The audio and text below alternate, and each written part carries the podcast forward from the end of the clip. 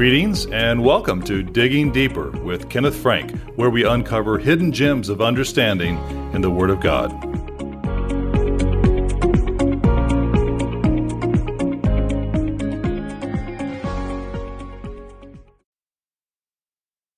Did you know that when we read the Bible with due respect and attention, you will experience a sense of awe about this supernatural book?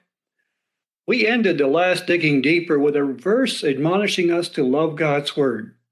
Along with love will come a sense of awe. Many today treat the Bible like any other book. Some critics consider it merely a work of men framed by the evolution of religion. Some do not even treat their printed copy with due respect, instead, using it in a stack of books to raise something on one's desk or as a doorstop. Others cast it about recklessly, even laying it on the floor. By contrast, others would not even think of doing such a thing due to their awe for the Word of God. The verse we will study in this digging deeper may be part of the reason for such devout respect. This will be the last article of our recent trilogy, including The Book Unlike Any Other and Every Word of God is Pure. Subsection The Heart That Stands in Awe. Our focus will be on this verse. Princes have persecuted me without a cause, but my heart stands in awe of thy word. Psalm 119, 161. In the history of Bible printing through the centuries, Numerous mistakes have occurred that were later recognized and corrected. This is one of them. Prince's was mistakenly printed as printers, giving us the Printer's Bible. Mark Cameron, in his Mastering the Bible, lists others that have raised an eyebrow through the years. We have the Adulterous Bible, where in the seventh commandment the word not is omitted.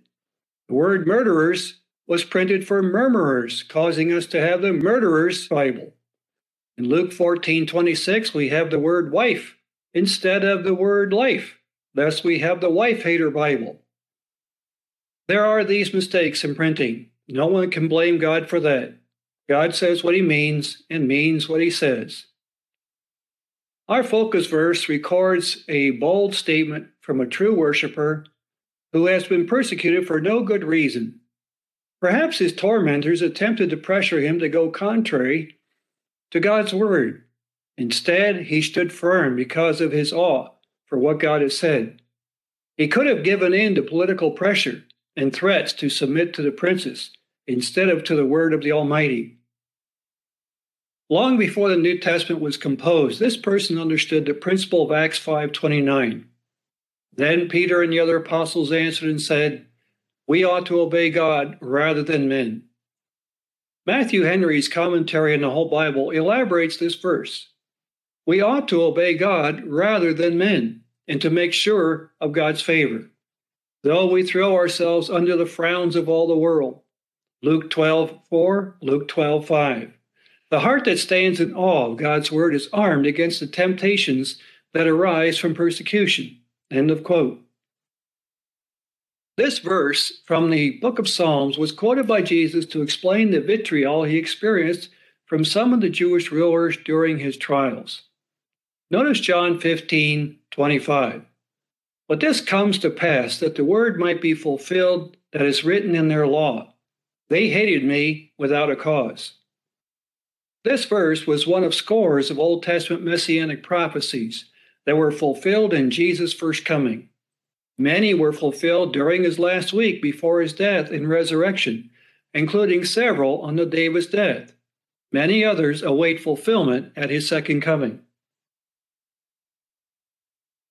Subsection The meaning of awe. To stand in awe is defined by Webster's Unabridged Dictionary 1913 as, quote, to fear greatly, to reverence profoundly. End of quote. It also defines it as, quote, reverential fear or solemn wonder, profound reverence, end of quote. The Jamieson Fausset Brown commentary explains this healthy respect. Quote, not slavish, but reverential fear. It's accompanied with faith and hope. Psalm 119, 120, Psalm 119, 147, such as Josiah felt his heart being tender, so that he humbled himself before the Lord when the words of God's book of promises and threatenings were read to him. 2 Kings 22, 10 and 11, 2 Kings 22, 19. He who fears God's word need not fear the word of men.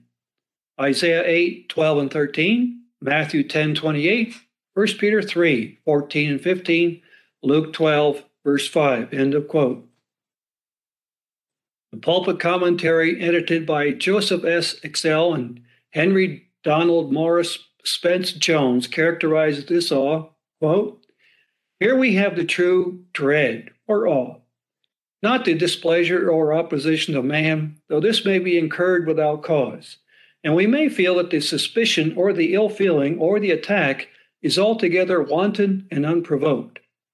Two, but the displeasure of God, undisturbed by human ill will or intrigue, we stand in awe of divine disapproval.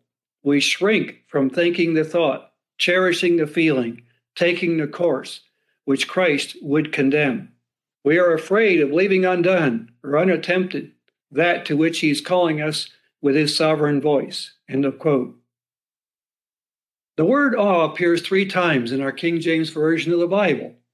The two other references are below, Notice that the entire earth is admonished to stand in awe of God's word. Doing so will keep us from sinning. Psalm 4 4 says, Stand in awe and sin not. Commune with your own heart upon your bed and be still. Selah. Psalm 33 8 says, Let all the earth fear the Lord. Let all the inhabitants of the world stand in awe of him.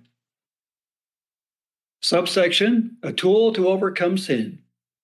The way to combat and overcome sin is to stand in awe of and meditate upon the Word of God. It reveals to us the way of blessing and hope for a better world.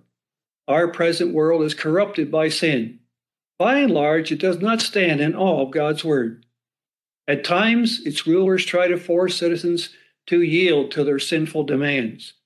Yet, our key verse reveals one such person who would not buckle. This is a lesson for all of us as we face increasingly dangerous conditions in these very end times. The book Handfuls on Purpose, Volume 7, by James Smith and Robert Lee, gives this commentary on our key verse. Quote, Stop before you go any further in sinful unbelief and consider where and what you are. Stand in awe at the thought of disobeying God's word. Psalm 119, 161. Stand in awe at the thought of the wages of sin, Romans 6:23. Stand in awe at the thought of opportunities lost, the uncertainty of life, and the certainty of judgment. Stand in awe as you think of the infinite love and mercy of God towards sinners in the sufferings and death of his Son. Stand in awe lest you should resist the gracious stirrings of his Holy Spirit and die in your sin. End of quote. Psalm 119 provides us much understanding about the different terms for God's Word and what should be our approach to it. Joseph S. Exell's biblical illustrator explains how our primary verse reveals a rare experience as amplified by nearby verses. 1. This verse shows reverence for God's Word. The meaning of this perhaps is I have a greater dread of violating thy law than I have of all the persecuting powers of princes or potentates. This is right. This is sublimely noble. Two, delight in God's word, verse 162. Three, loyalty to God's word, verse 163. And gratitude for God's word, verse 164, from a publication called Homilist. It must be genuine, subheading. Reverence for God's word will naturally produce delight, loyalty, and gratitude that God has preserved his holy Bible for us. Therefore, do we love it? Psalm 119, 140. One of the outstanding cross references for our focused verse is For all those things has my hand made, and all those things has been, says the Lord, but to this man will I look, even to him that is poor and of a contrite spirit and trembles at my word. Isaiah 66 2. Godly awe moves one to tremble at God's word. How many are so moved by God's Holy Bible today that they tremble at it? This feeling cannot be contrived, but must be a genuine sense of the seriousness of our charge to serve God and Him alone. Standing in awe of His Word will guide us to do just that.